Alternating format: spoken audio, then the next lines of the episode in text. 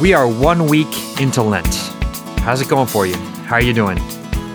Bishop Caggiano offers his reflections and thoughts and suggestions today on Let Me Be Frank. So keep your radio right here at 1350 AM or 103.9 FM, or keep us on your phone with the Veritas mobile app. The app is free at the Apple App Store, the Google Play Store, or veritascatholic.com. Let Me Be Frank is brought to you by a grant from Foundations in Faith pastors and ministry leaders in the Diocese of Bridgeport are invited to apply for program support grants with the St. John Paul II Fund for Religious Education and Faith Formation. With a focus on youth engagement and innovative approaches, the JP2 Fund has funded diverse programs typically running from September to June. And pastors and ministry leaders here can apply for up to $10,000 in support of religious education and faith formation programs. The application window is open now until Friday, March 31st. To apply, go online to foundationsinfaith.org. Okay, here we go. This is Let Me Be Frank on the Veritas Catholic Network. I am Steve Lee, and it is my great pleasure, as always, to introduce Bishop Frank Caggiano. Steve, good to be with you, my friend. Always good, Excellency. Always good. Yes. Especially that we are now in the midst of Lent. Yes, one week in. Imagine my favorite time of the year, believe it or not. Yeah. I don't think you've ever said that before on the air. Yeah, Why is it that? is. It is. Uh, because uh, I was going to say it's because of my morose personality. But no, it's it's because it's it's quieter, it's more reflective, it's um, more introspective, and therefore it fits my personality. Because I keep saying, and people don't believe me, I am by nature much more of an introvert than an extrovert.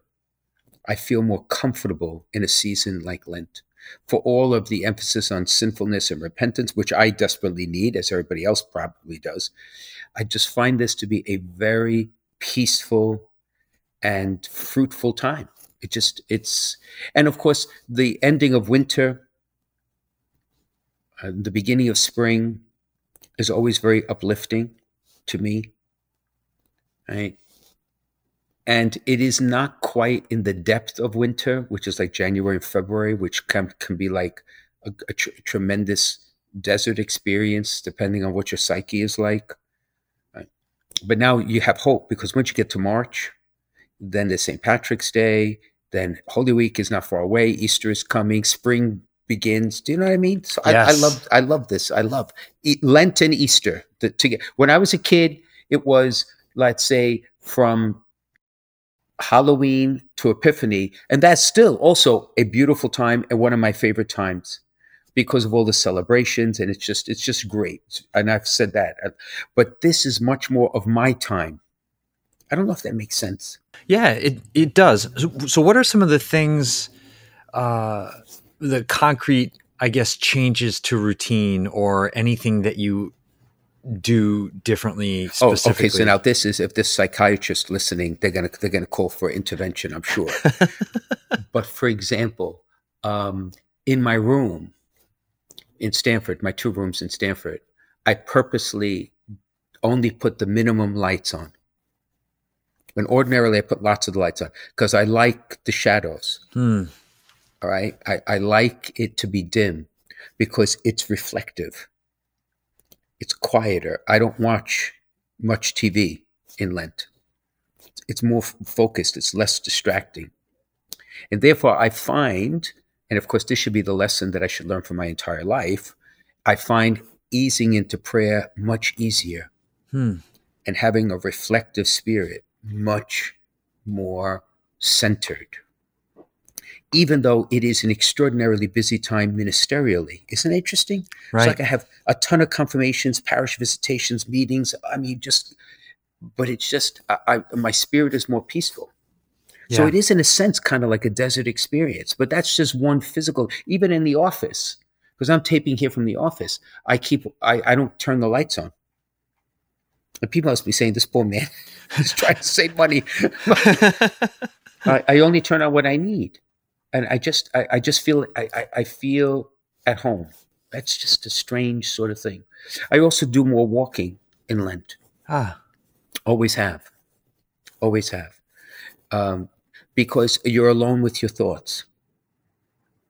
Right? So again, I have this because one of the images that sticks in my mind was when I went to the Holy Land, and we've spoken about this before, but I still vividly remember looking at the Mount of, of Temptations and looking at the uh, the cliffs and the barrenness of the desert where Jesus was, and to think that the Lord for forty days and forty nights was in and out of those caves, walking that those ridges, and there's nothing, but there's such a beauty in a strange sort of way to all of that emptiness.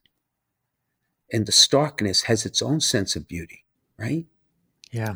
That it's if I if I had more of courage, that that would be the kind of like day trip that you would just walk along those those paths in and out of the mountains that um oh my gosh it's like having an eight day retreat in a day Hmm.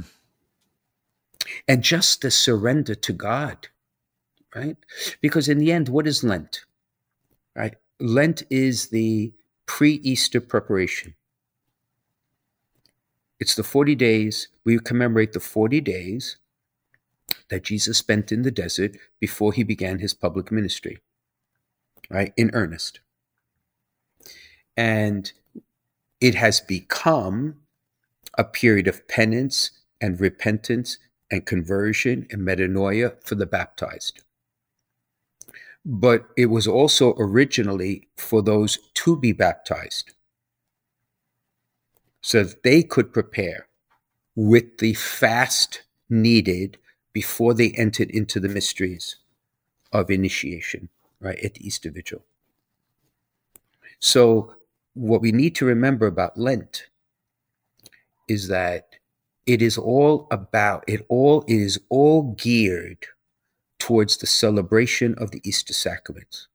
And for those of us who have already been baptized, it is for the renewal of our baptismal promises Hmm. in the Easter night, or what they call um, the uh, what is it? In it's the it's the celebration of the vigil in the holy night. Right? It's the one night, right, that has set us free. So, i- i- for those who are listening, I know we get we get involved with like prayer, almsgiving, fasting. We're going to talk about some of that and all the things I decided to do and things I'm going to give up and the charities. It's wonderful. All of that is important for the spiritual disciplines. Seek repentance, examination of conscience, absolutely. But it's all geared for that one moment when we renew our baptismal promises. Yeah. Mhm. I'm not sure that's always remembered, right? Right. Yes. Right. Um, yeah, because yeah, I I know for me, I enter into Lent not with Easter in mind. Yeah, right. Sometimes I could fall into the same trap. hmm I think it's interesting, Excellency, that you started off talking about this how you you only turn on the lights that you need, for example, hmm right? And that's such a, a an interesting outward sign of the interior silence and starkness that you are That Trying you are- to live, trying to live. Yes, which then opens you up to hearing God even easier when you take your walk, for example.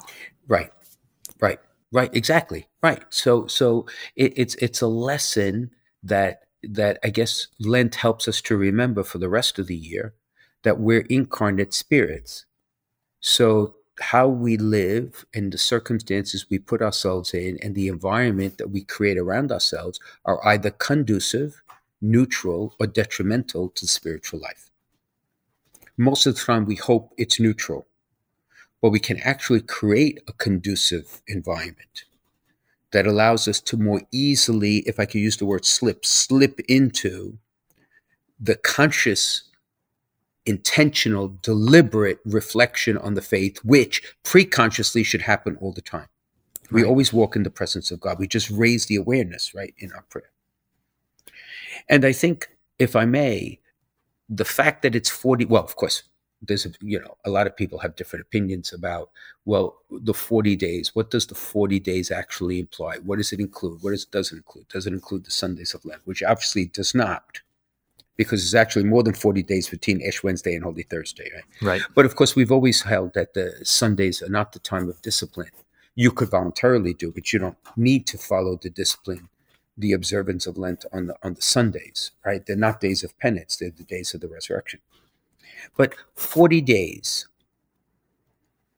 There's another piece to this puzzle in my religious imagination that may sound a little odd, but when you think of 40 days, Steve, where in sacred scripture are 40 days prominently featured?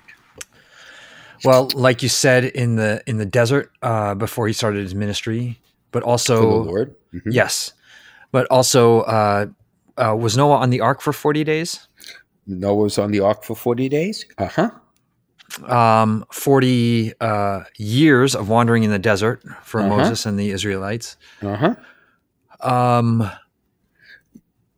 Jonah gave was given 40 days to convert the city of Nineveh, that he did Ah. in two.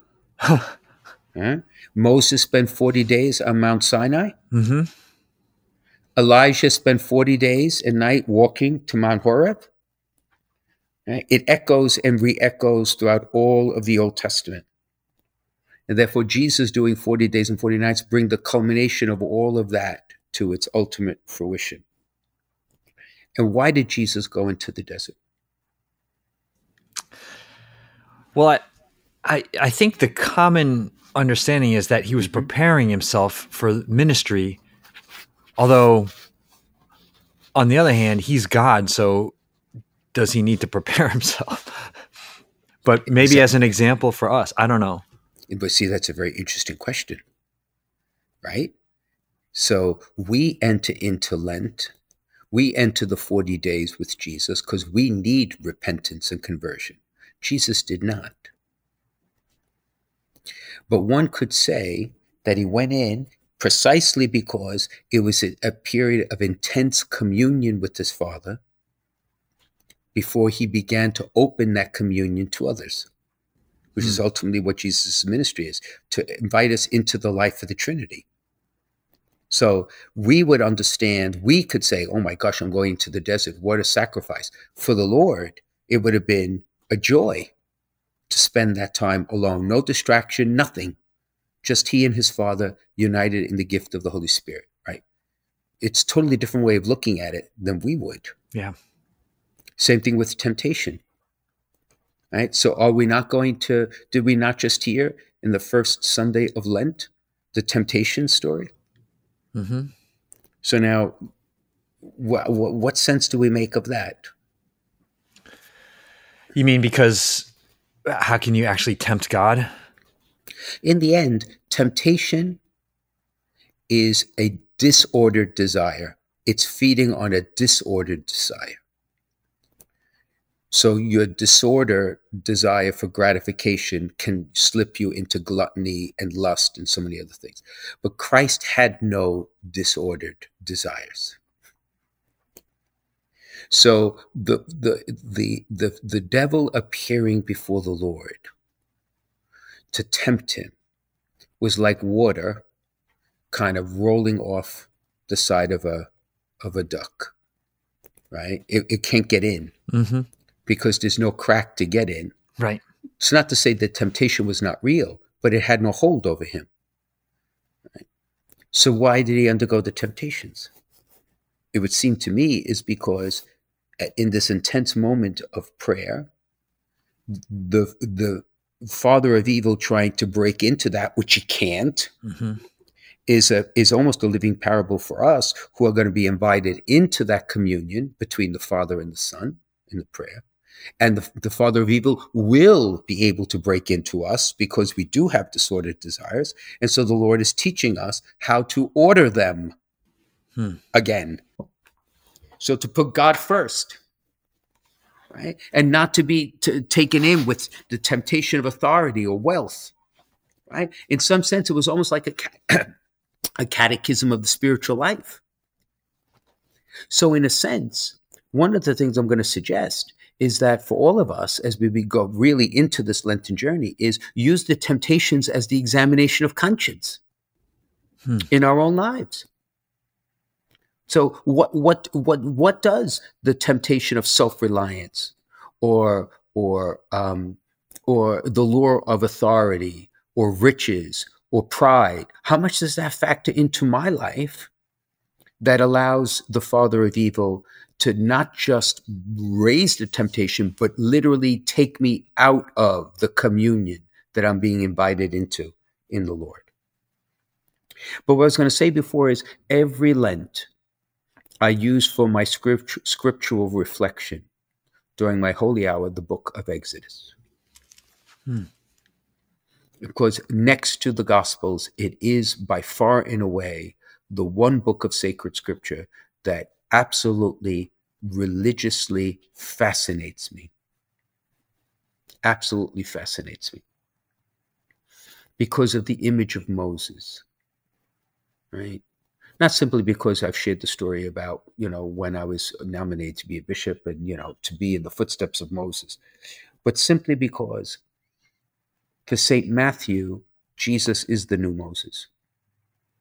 So the echoes of Jesus's ministry to come are reflected earlier in the life of Moses. They're prefigured, right? Symbolized. But we think of manna and we think of the water that comes from the rock. Well, those are the Easter sacraments baptism and the Eucharist, mm-hmm. right? We talk about the Passover through the Red Sea, right? That is prefiguring the Passover of the Lord Jesus from death to resurrected life in his humanity. We talk about the battles that have to be fought. And Moses, when he tired, the battle turned against him. Yes. Well, isn't that, in a sense, a parable of what the spiritual life is when we tire of doing what we need to fight against that which we need to fight against? We start losing the battle. The very experience of the desert itself when does the desert, that is, when does the communion we share, the invitation to share communion with God, no longer become a joy, but become something to dread, which is oftentimes what we see the desert to be? So, in many ways, I think Exodus puts a, a, a layer of interpretation around Lent that I think is extraordinarily fruitful if someone wanted to make that their Lenten practice. And there's still enough time to do that. Right. Mm-hmm. And just just like you were saying, Excellency, that we enter into Lent, we should keep Easter in mind. Uh, the Israelites entered into the desert. They should have kept the promised land in mind, but they didn't. They kept thinking about what was going on that time, right then in the desert. Correct, including the golden calf. Hmm. So who's what what what is your golden calf? What's my golden calf? Which if we don't give up, we're gonna have a ground and drink. Mm-hmm. I, I, by our own hand. By our own hand. Yeah, exactly. Exactly. Well said. Exactly. And the interesting thing too is if you mark out this the cycle of Lent, there are some basic posts, guideposts, right? That kind of like in, in, a journey, it's like those highway signs that you run into when you have like when I was on Alligator Alley when I was in Florida, right? So it said they have those little signs, those forty miles, all this, right? when you're you're going in a straight line, seeming like forever, right? Right. So Lent starts with Ash Wednesday. Yes. And I gave a rip roaring homily on Ash Wednesday at the cathedral, right? and and it's all about ashes to ashes, dust to dust. There are two formula. I have never used repent and believe the gospel, even though it is probably the preferred version. I have not once in my entire priestly life ever used it. Uh, now, of course, the, the, Vatican may call, but that's. but remember, you are dust, and unto dust you shall return. Mm-hmm. Yeah. So the desert when it becomes a burden and no longer a place of communion, can consume you into dust. Isn't it interesting? Moses killed the Egyptian who was striking a Hebrew and buried him in the sand and was found out to be the murderer that he was. Right? Yes.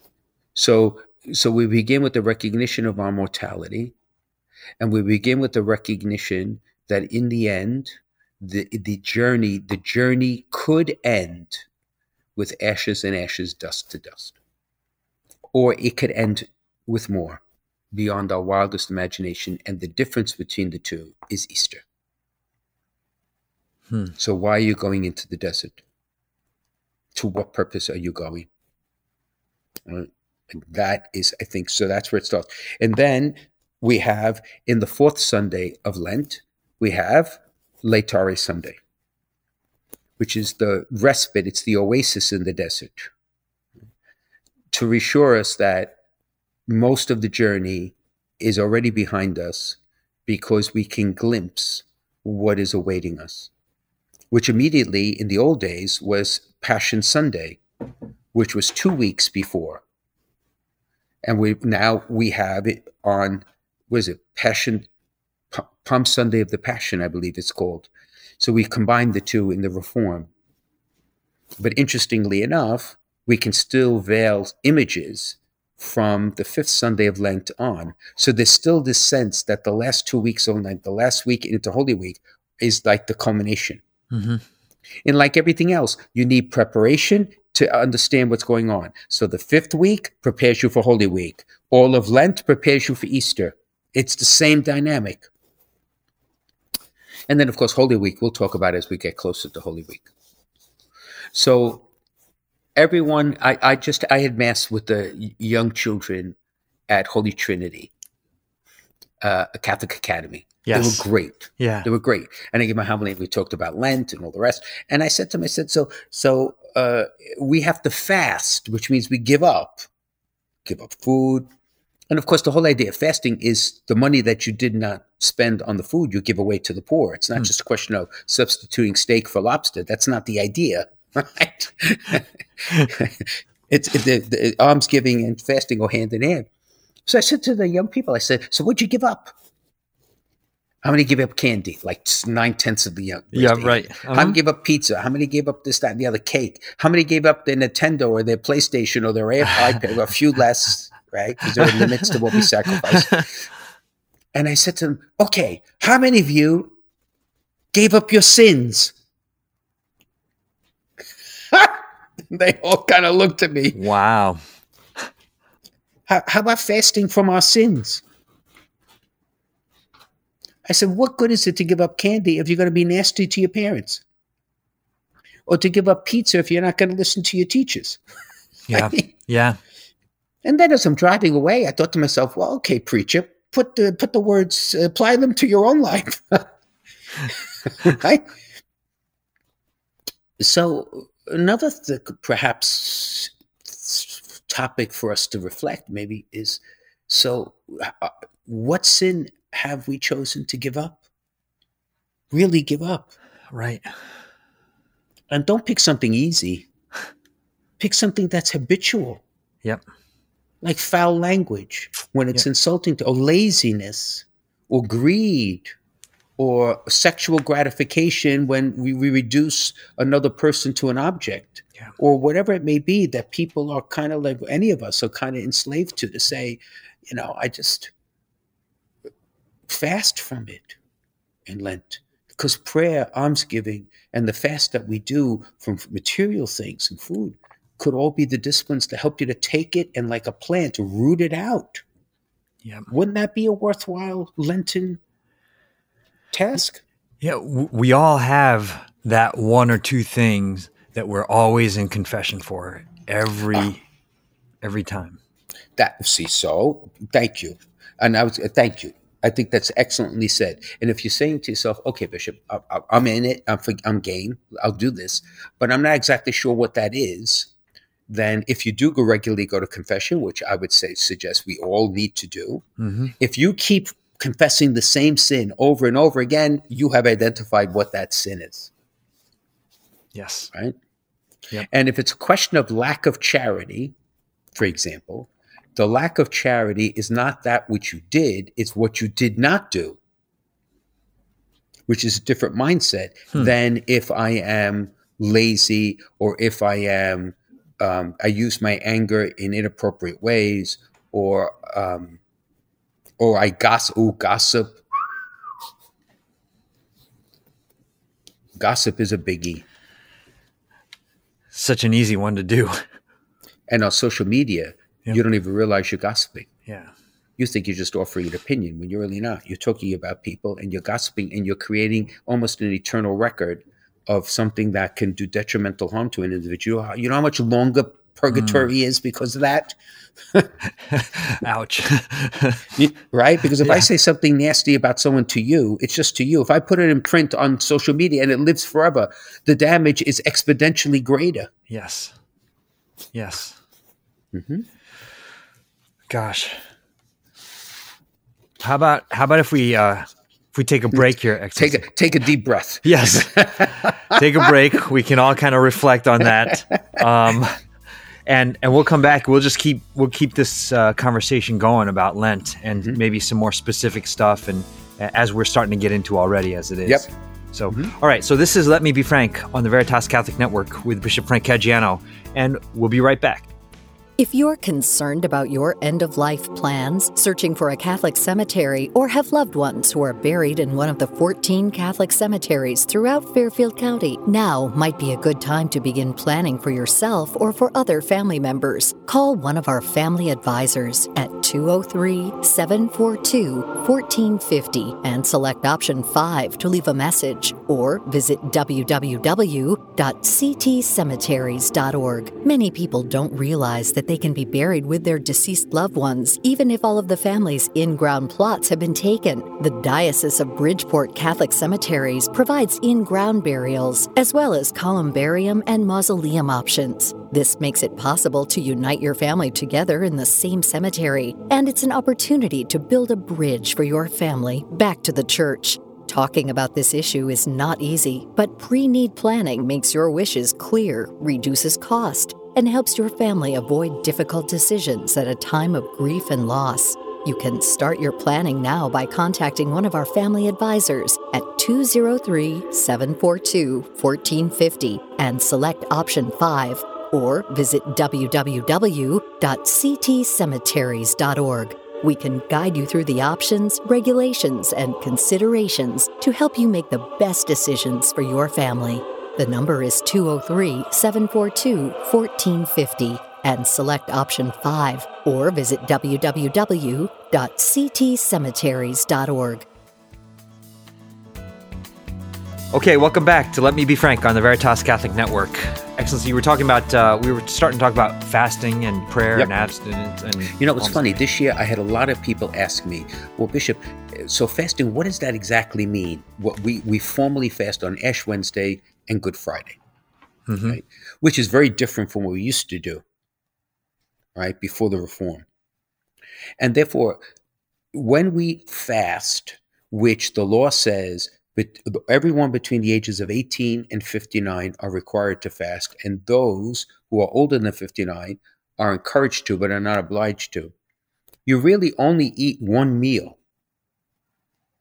And you can eat twice others, but those two times that you eat cannot equal a meal unto itself. Just to make sure that you can remain healthy and, you know, and Right. conscious. And, and no snacking. no snacking. Mhm. No.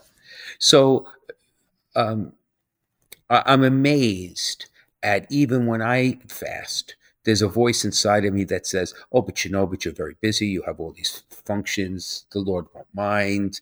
What's the difference? It's amazing Yeah. how the temptation, as if you could say, My goodness, for 40 days and 40 nights, the Lord didn't eat or drink. And now suddenly you can't do it for three hours. You have got to be kidding. right. It's it's such we've talked about this because this is our third or fourth Yes, third or fourth Lent together Yep, with the, on the yep. show.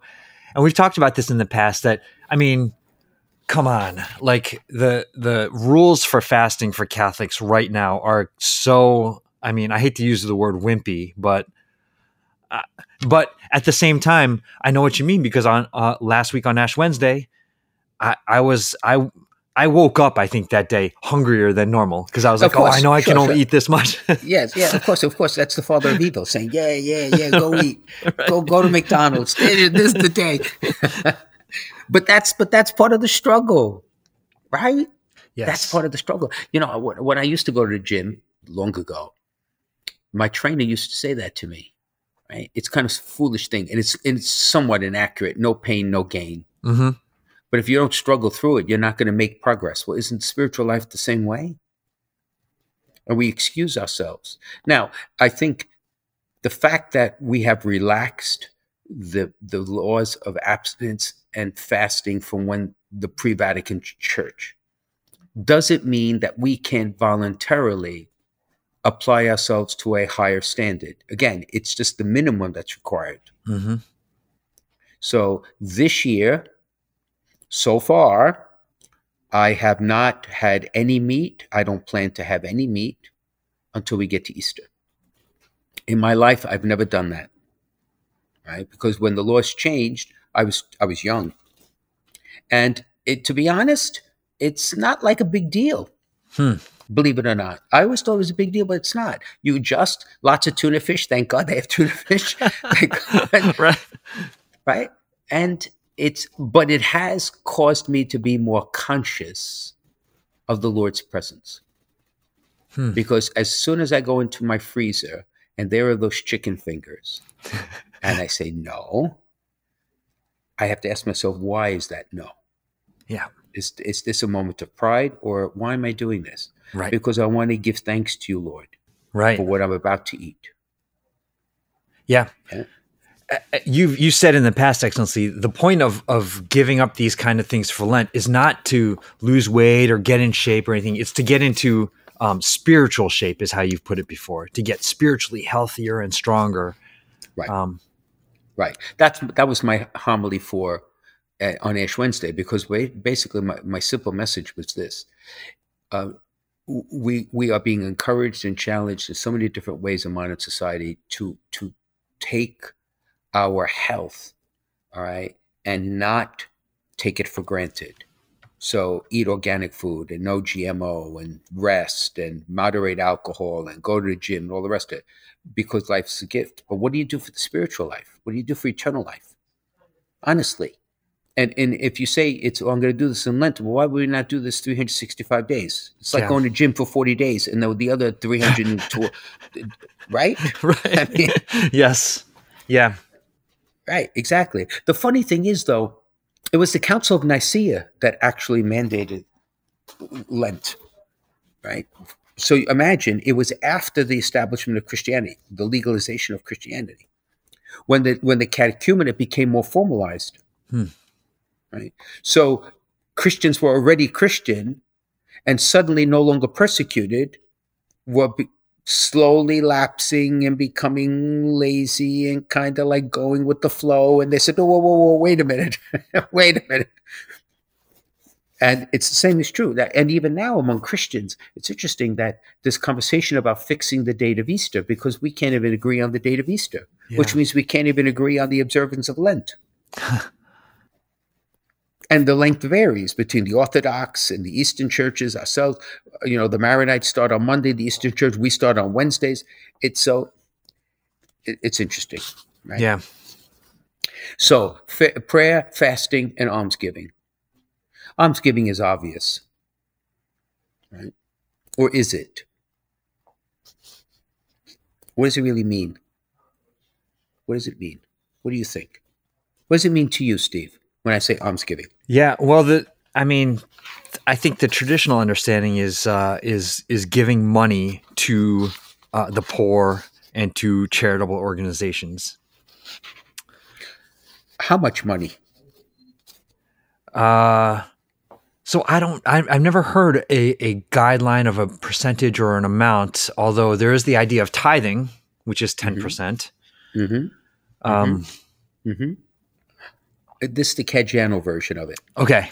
So what you're about to hear, you could dismiss. You're not going to find it in the Baltimore Catechism. You're not going to find it anywhere. This is just my way of seeing things. Okay, folks, this is the bottom line. Almsgiving is giving sacrificially, Yes. not just giving. And almsgiving can be material, it can be spiritual, it can be your time, it can be presence. It's whatever you are giving for the good of another that is sacrificial. And that makes it different than charity in my mind. Because the thread throughout all of it is we are gear we are walking towards the sacrifice of Christ. When I say we're walking towards Easter, it's the death and resurrection of Christ. It's the Easter triduum. It's the mystery of our salvation. So the thread through it all is we walk in the footsteps of the Lord. So we're walking in the same footsteps that offered a complete free will offering. So what's the sacrifice I'm willing to give? Same thing with prayer. Christians are called to pray all the time, every day. Mhm. But Lent is a time for a sacrificial experience of prayer, meaning that it takes time to the point where you will not be able to do other things you would ordinarily do. But that's the point. Yeah. And you can't sustain that for your whole life, but it gives you a sense of how important this is so that when you go back to your ordinary life, you'll see it in a different way. You won't see it as the decoration of your life, you'll see it as the substance of your life. Right. So, in my mind, almsgiving is sacrificial giving, right? That is, and that fits into Lent. Fasting, we already spoke about, right? and we could fast in many different ways. Fasting from pleasure, fasting from entertainment, fasting from wasting time, fasting from idle conversation, fasting from laziness and applying yourself to the things that need to be done, fasting from food, fasting from meat. In the Eastern churches, it's fasting from meat and uh, dairy products. hmm You could go on and on and Mhm. on. What's the fast that you're embracing besides what we're required to do? Right. church. Yeah. Right. And and biting your tongue is a, is a, also another form of Oh, fasting. I'm a big I'm a big fan of fasting from opening your mouth. Stop talking. Especially when we're talking and we're hurting someone else in the process. Yes. And sometimes that's gossip. Even when it's not meant to be malicious, it can still harm. Malicious gossip is even worse. And then there's open warfare that we've talked about many times. Stop it. Yeah. Right? Fast from it. Yeah. Yeah. Mhm. Um, eh, there's even this idea that as parents, you know, you're constantly calling your kids names when they're need to clean up their room or they haven't done this or they haven't done that. And how about calling your kid's name uh, in a in a I don't know how to put it, but like in a sweet way, you know, to to praise them for something instead. Mhm. I mean, that's hmm hmm Right. you know, Let's talk, but but but let's talk about prayer just for a second. yes, What is a sacrificial form of prayer, in your in your opinion? Wow. Uh, uh, I'm, I don't know if this says something about me, but the first thing that comes to mind is um, praying for people who really get on my nerves. That's brilliant. It's brilliant. I absolutely think. I absolutely agree. It's it's it's going beyond the usual list of the people we pray for. Well, we all have them. hmm And start adding people who annoy you to no end, Right. uh, or keep you up at night because of the nasty things they said about you. right? Yes. Or their purpose, their purposeful desire to hurt you, or your reputation, right? Yeah, very much so. To include them in that circle of intimacy with the Lord can be very sacrificial if you really mean it, Right.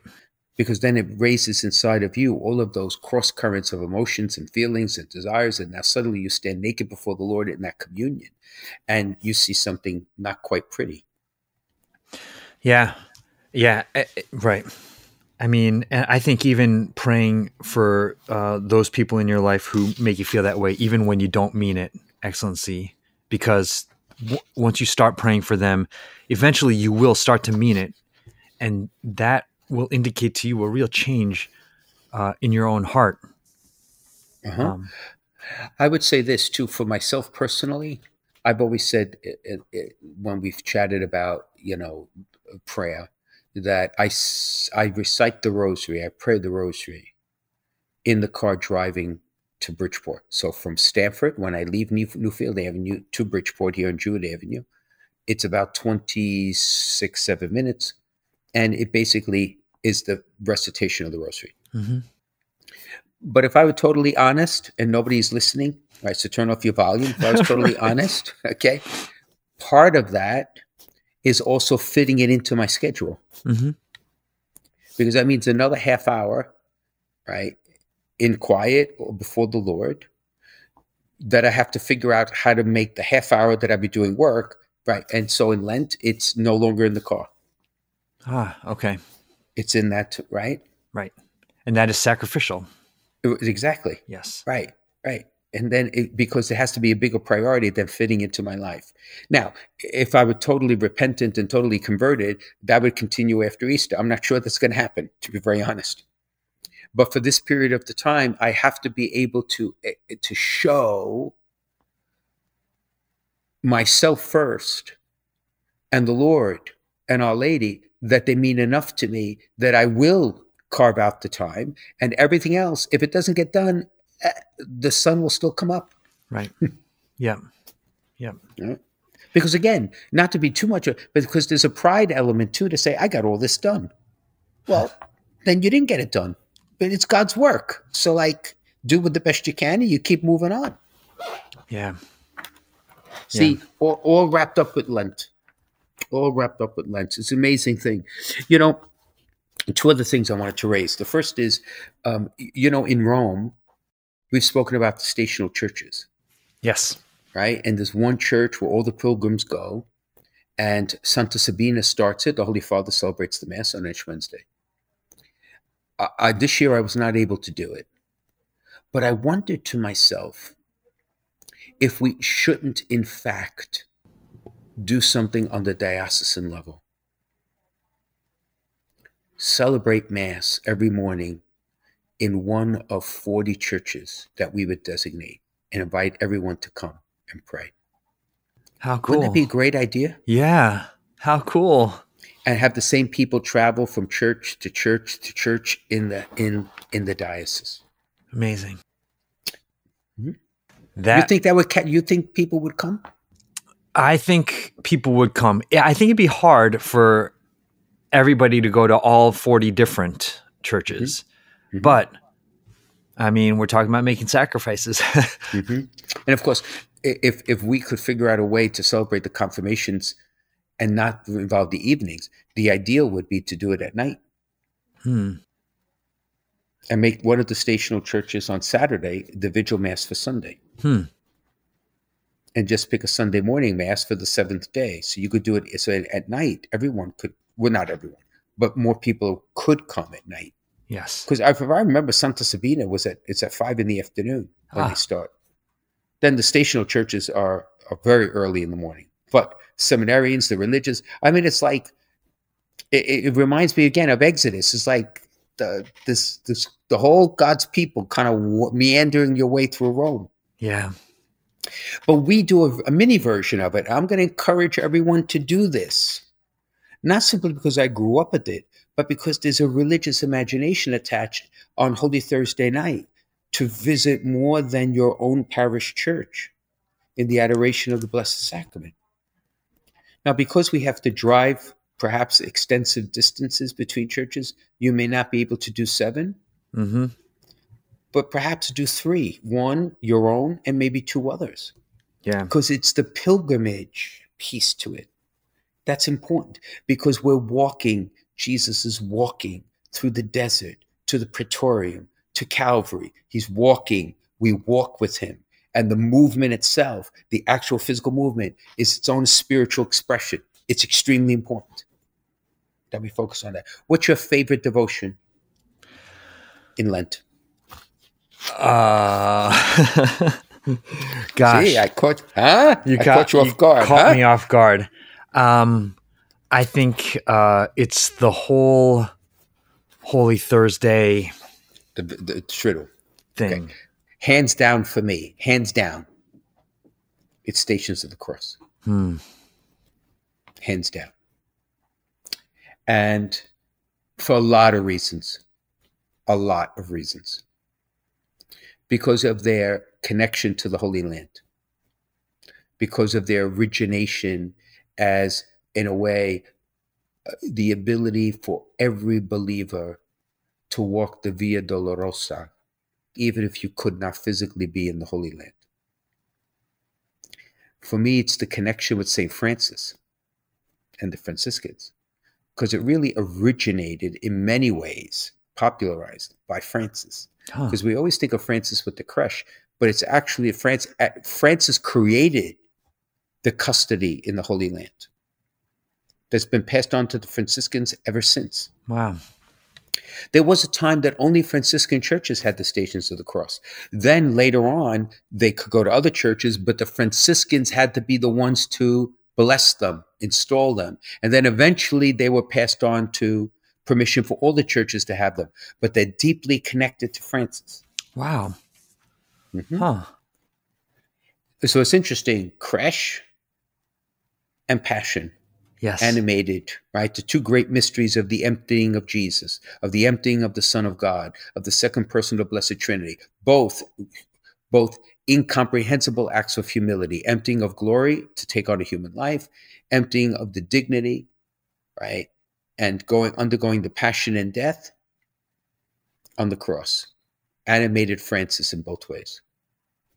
Right? So the stations of the cross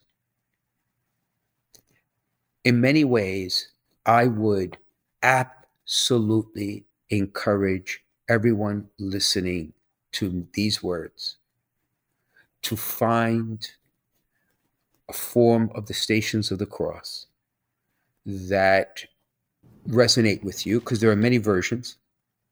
And if you can join your parish community for stations in the parish, please go. And if you can't, then pray them on your own. Mhm. And if there is a way to pray them while you are walking, do it.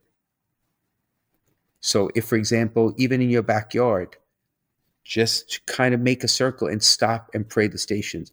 Because again, it's the walking unites you with the walking Jesus. Every time I think to myself, the Lord walked through Jeru- Jerusalem. And I remember when I went to the Holy Land, walking the Via Dolorosa, and how those streets essentially have not changed much in 2,000 years, and how people were blissfully unaware of me as they were unaware of him. But to consider if those stones could talk, what would they say? Mhm. And the thousands of people who walked those, who went to crucifixion, Christ was just one of them. Of course, he was Savior and Redeemer. I, I, think it just so much symbolizes what Lent means the journey to Easter. And this idea that there's a 15th station and it's the resurrection, with all due respect, I understand why people in literature said it, but that it is not there for a reason. Because the 14th station is the preamble, it's the threshold to the Easter mysteries. It exists to bring you to the resurrection, the death and resurrection of Christ, but particularly the resurrection of Christ. So for the for the rest of the year, if you're celebrating the stations, which you could do any day of the year, to have a 15 station added for the resurrection could make sense. I personally don't do it, but it could make sense. But during Lent, I would not recommend it because we're always going towards the Easter mysteries. Right. Yep. It's it's meant to leave you hungry. It's like the question asked, where's the answer? Well, the answer is there in the empty tomb.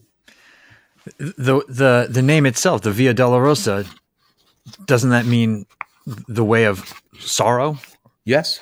So Yes. yeah, Yeah. So what are the stations? all fourteen, Excellency. well, give me a few. Uh, so I, if I remember correctly, in the past you've said that your favorite one, if we could pick a favorite, was when Jesus meets his mother. Amen. And yeah, what's interesting is again preparing for this. It didn't dawn on me. Now in my early old age, it's dawning on me that of the stations, the traditional stations of the cross, um, some of them are not found in sacred scripture. So Jesus meeting his mother is not really found in sacred scripture. Right. Jesus meeting Veronica, it's not to say it didn't happen, Right. but it's not in the sacred scripture. It's in the, in the sacred tradition that's passed on in, in, in the church. Remember, because it was Nicodemus and Joseph Arimathea who took down the body of Jesus and buried it, not Our Lady, although the stations say it was Our Lady and, and St. Alphonsus, whose stations I use, Liguori, has Mary laying Jesus to rest in the sepulchre. She is the one who lays him in the tomb. Interesting. Hmm.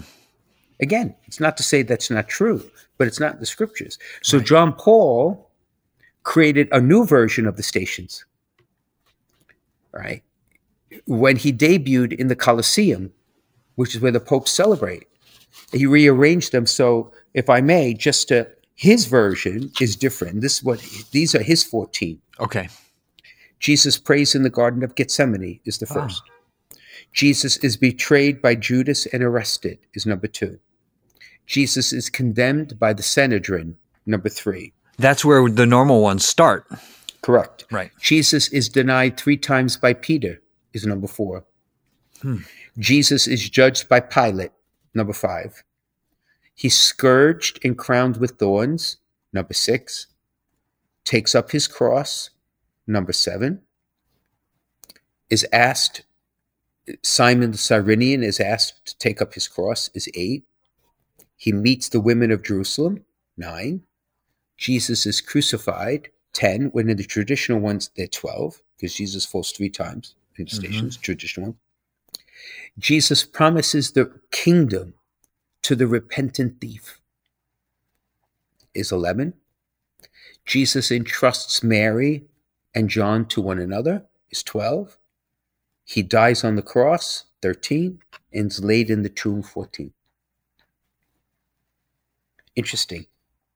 So, whichever version you use, because John John Paul was amazing, because John Paul, you know, offered this version of stations. He offered us the luminous mysteries in Yes. the Rosary. I mean, because he was a mystic, he was a saint. So I mean, but whatever version, either one, I use the traditional one with all due respect to Saint Yes. John Paul II. That's So- the one I was raised. Those are the ones that are in all the churches. all the churches. Right. right, right. And the fact that they're not found in Scripture, uh, the, the fonts of, of revelation of Scripture tr- tradition moderated by the magisterium. I mean, that's it's. But nonetheless, I would strongly recommend it. So I try to do them every day, but is non-negotiable on the Fridays of Lent. Yes. You can find it in almost any par- pr- probably every parish here in our diocese. Oh my gosh! Oh yes, Friday. without a doubt. Oh yeah. Yeah. without a doubt. Yeah, without a doubt. Without a doubt, that you would find it. So that is something that I would recommend again because it's all about journeying towards Easter. Yes. If someone's listening to us, just if I may, before we go to break, and saying, "Okay, we're seven days into this, and I'm not exactly sure what I'm doing," do not despair. Start now. Figure out what it is and start now. Don't worry about the seven days. Worry about the days, the thirty some odd days yet to come. Yes. take the opportunity and do it now. And if you started with the best of intention and seven days into it, you're saying, oops, then, like Jesus, pick yourself up and keep going. That would be my spiritual advice. Amen. Yes. awesome. Okay. So uh, we'll take one more break and be back with a listener question. This is Let Me Be Frank on the Veritas Catholic Network, and we will be right back.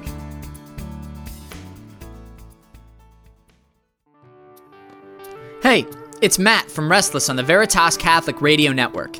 Each week on Restless, we young adults restlessly seek the face of Christ in today's crazy and mixed up world. Join us each Friday at noon on 1350 AM, 103.9 FM, the Veritas app, or wherever you get your shows. Hope to see you there.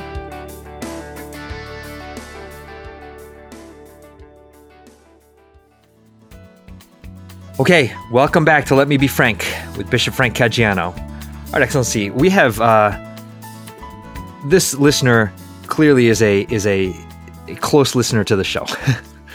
she wrote in. She said, "Hi, Steve. Hope you're well. I was listening to the bishop mention that the rules regarding excommunication have been relaxed probably not his exact words. My question is what qualifies someone from being excommunicated and what has changed? Okay, so let's let's answer this in two steps. Step number one: What does it mean to be excommunicated?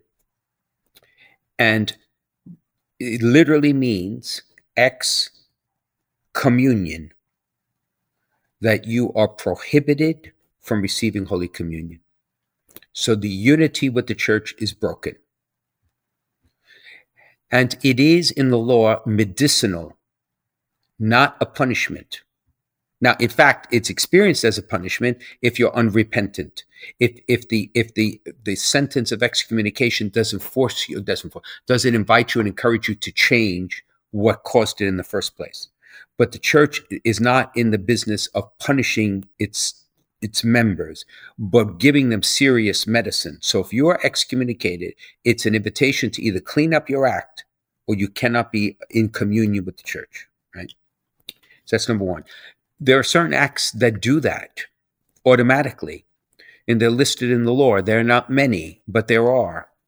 So, for example, if my memory serves me correctly, if you physically harmed the Pope or sought to take his life, then that is an automatic excommunication.